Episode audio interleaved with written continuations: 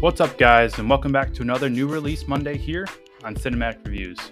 You can find this episode, along with many other new releases that I have covered, on Anchor, Spotify, and Apple Podcasts. Today I have the need, the need for speed.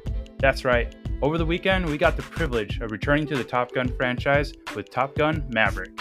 I'm excited to throw my thoughts out there, but first, let's talk about some facts.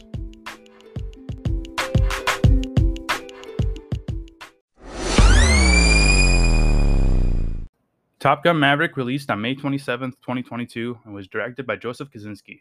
He is best known for This, Only the Brave, Tron Legacy, and Oblivion, which also stars Tom Cruise. Maverick has so far grossed two hundred forty-eight million dollars worldwide, one hundred twenty-four million dollars of that domestically. It is projected to cross the one hundred fifty-one million dollars mark by the end of the four-day Memorial Weekend. There are minimal green shots and C G I shots in this film. Even the close-up cockpit shots are taken during real in-flight sequences. This meant that the entire cast had to undergo extensive G-force training in order to withstand the physical demands of the G-force pressures during flights. The actors playing pilots had to film themselves. Adjustments were made once the actors were back on the ground.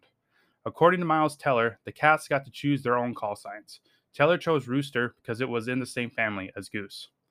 Tom Cruise personally designed a three-month aviation training course for the actors. Glenn Powell and Nicholas Hoult were also up for the role of Rooster. Glenn Powell went on to play Hangman instead. The aircraft carrier in the film is the U S S Theodore Roosevelt. The house that Penny and her daughter live in is the same one that Charlie lives in in the first movie. Lastly, the film was shot entirely on specially developed IMAX six K full cameras. Now let's get to my thoughts on Top Gun Maverick. This will be a full spoiler episode, so if you haven't seen it yet, pause it right here and go out to see it. Top Gun Maverick is an incredible experience. I'm honestly glad that it was delayed during COVID instead of thrown onto a streaming service. This film was meant to be seen in theaters. The music hits once again, and the flight scenes are insane. Tom Cruise simply outdoes himself in Maverick. He is an incredible actor who deserves all the rewards for this film. It's probably my favorite movie of twenty twenty-two so far. Fans of the first Top Gun will lose their shit during this, with all the callbacks and Val Kilmer's return. Even moviegoers who aren't quite familiar with the Top Gun franchise will enjoy the hell out of it, because it's such a fantastic action film. Tom Cruise returns as Maverick, who must train the newest generation of pilots for an insane mission. And when I mean insane, I mean batshit insane. They must destroy an enemy facility that is hidden inside a mountain. I love the twist on this. Instead of having Maverick do it, the admirals decide to have him train the best of the best to accomplish the mission. The younger pilots consist of Hangman, Phoenix, Coyote, Fanboy, Bob, and Goose's son Rooster, who is played by Miles Teller. I haven't always been the biggest Teller fan, but I think he did a phenomenal job as Rooster. You can tell that this is a role that he took seriously, but still had a lot of fun playing. I'm now officially in Teller's corner. No matter what he's doing, I'm going to go out and watch it.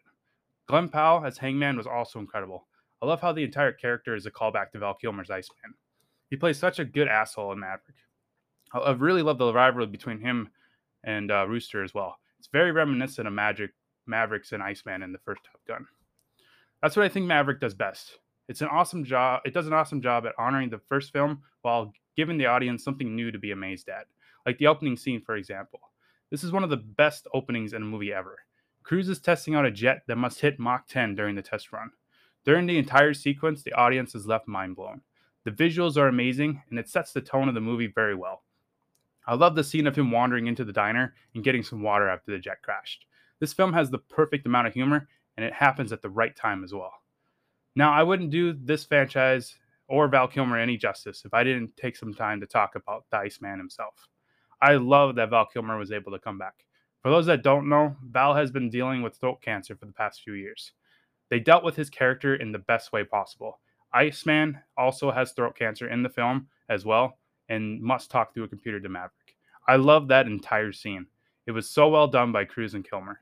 Kilmer even pushes through the pain and speaks to Cruise in order to make the scene even more powerful. Iceman ultimately dies, and it's really heartbreaking.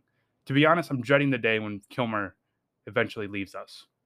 He's such a fantastic ad- actor who sadly got the short end of the stick in the end.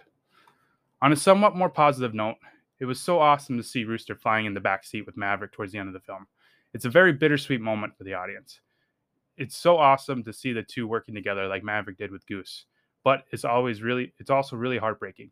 I wish we would have gotten more bonding scenes between Maverick and Rooster instead of the scenes with Jennifer Connelly's character, Penny. Connelly is such an amazing actress, but I think the relationship between Rooster and Maverick was the heart of the movie. We should have gotten a lot more of it. Penny was only mentioned once in the first film in a throwaway line, so we don't really have any connection with her, unlike Rooster, who I felt was a better character to follow along with. The movie ends with an incredible victory. Crews and the gang are able to destroy the facility and make it out alive. I have to admit, though, there were a couple moments where I thought that they might actually kill off either Maverick or Rooster. I love how Maverick doesn't even hesitate when taking the damage from the missiles to protect Rooster.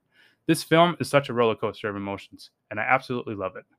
I don't think this warrants another sequel, to be honest. We really didn't need a sequel to begin with, but I'm glad we have it because it's so incredible. I'd say leave it at Top Gun and Top Gun Maverick. Making a third film will just degrade the first two and risk tur- turning it into a cash grab franchise. I won't be angry if Cruise decides to make a third one, though. I trust his judgment with anything that he is a part of. So at the end of the episode, let's see where Magic falls in the Top Gun rankings.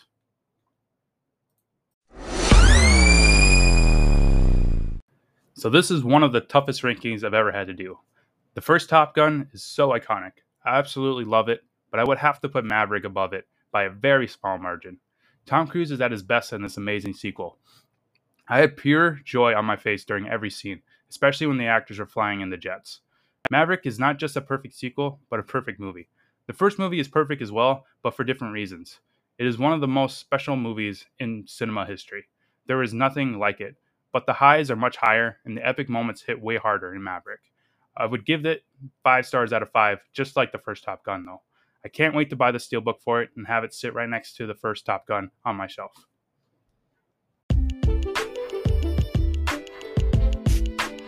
Well, that'll do it for this new release. Join me next week for my thoughts on Michael Bay's Ambulance, starring Jake Gyllenhaal. Also, join me every Friday for my reaction to the latest Obi-Wan Kenobi episode, exclusively on Disney Plus.